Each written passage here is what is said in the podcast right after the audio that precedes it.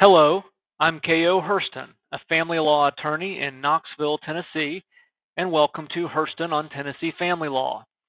The written version of today's post appears on my blog, which is also called Hurston on Tennessee Family Law.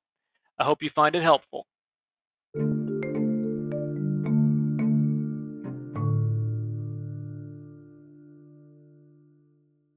This interview with NYU law professor Melissa Murray on how the Dobbs decision could impact art is interesting. AQ&A with Melissa Murray on the Dobbs decision's impact on assisted reproductive technology. In the months following the Supreme Court's decision in Dobbs v.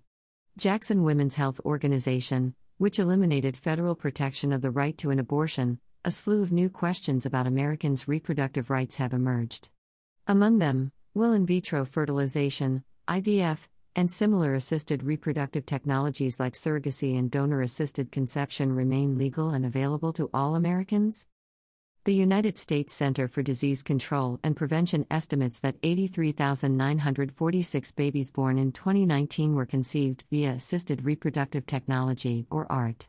That number has doubled over the past decade, as couples struggling with infertility as well as same sex couples have explored greater options and opportunities for childbirth.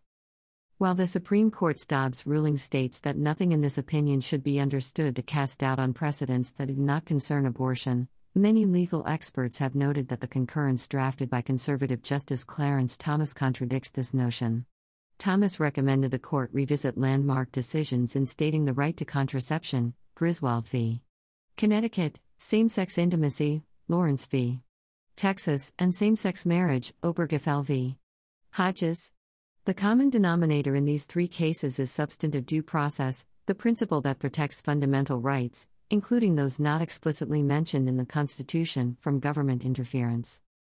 The right to access assisted reproductive technology, which requires the creation and elimination of embryos, is also bolstered by substantive due process, and therefore, Justice Thomas' concurrence forecasts a highly uncertain legal future for IVF, says Frederick I. and Grace Stokes Professor of Law Melissa Murray, a leading expert in family law, constitutional law, and reproductive rights and justice.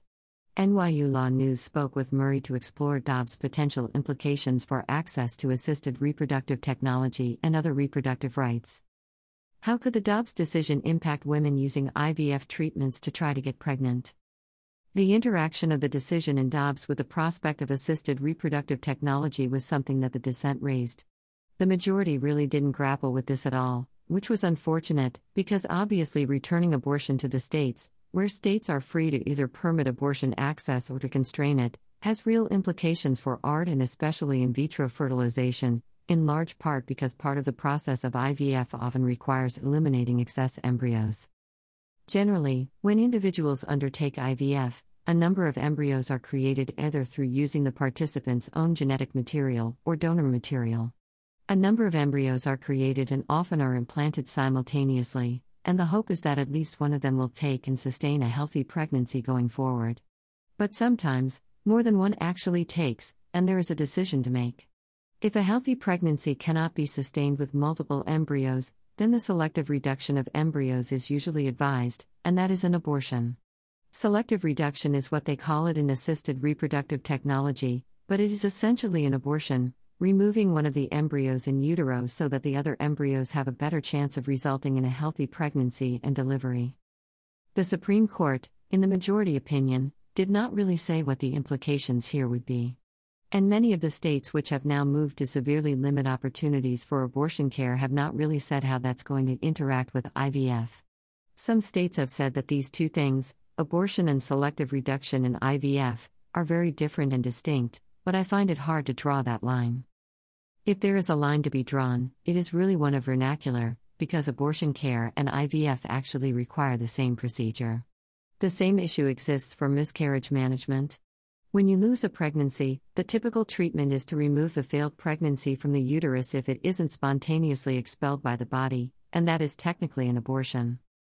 When women undergoing IVF are left with extra embryos, they can opt to freeze and save them, donate, or destroy them. Post Dobbs, if a state declares that life begins at fertilization, what happens to these embryos?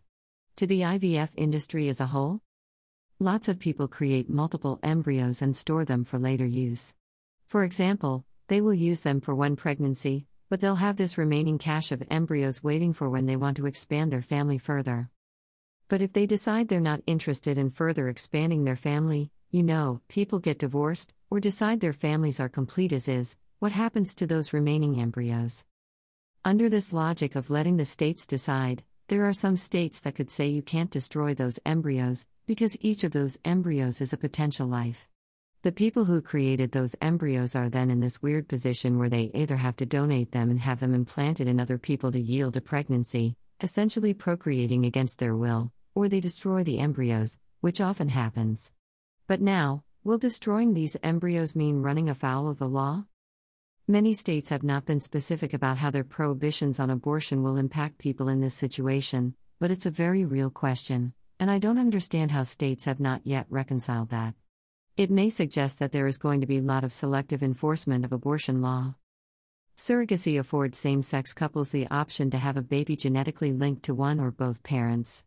How could the Dobbs decision impact LGBTQ plus people using a surrogate to carry their baby?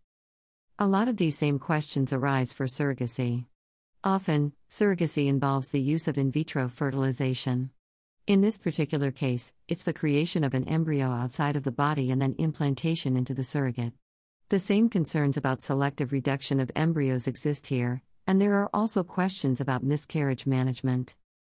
I think the bigger question for surrogacy lies in Justice Thomas's concurrence, where he calls into question the court's other substantive due process jurisprudence, including Obergefell v.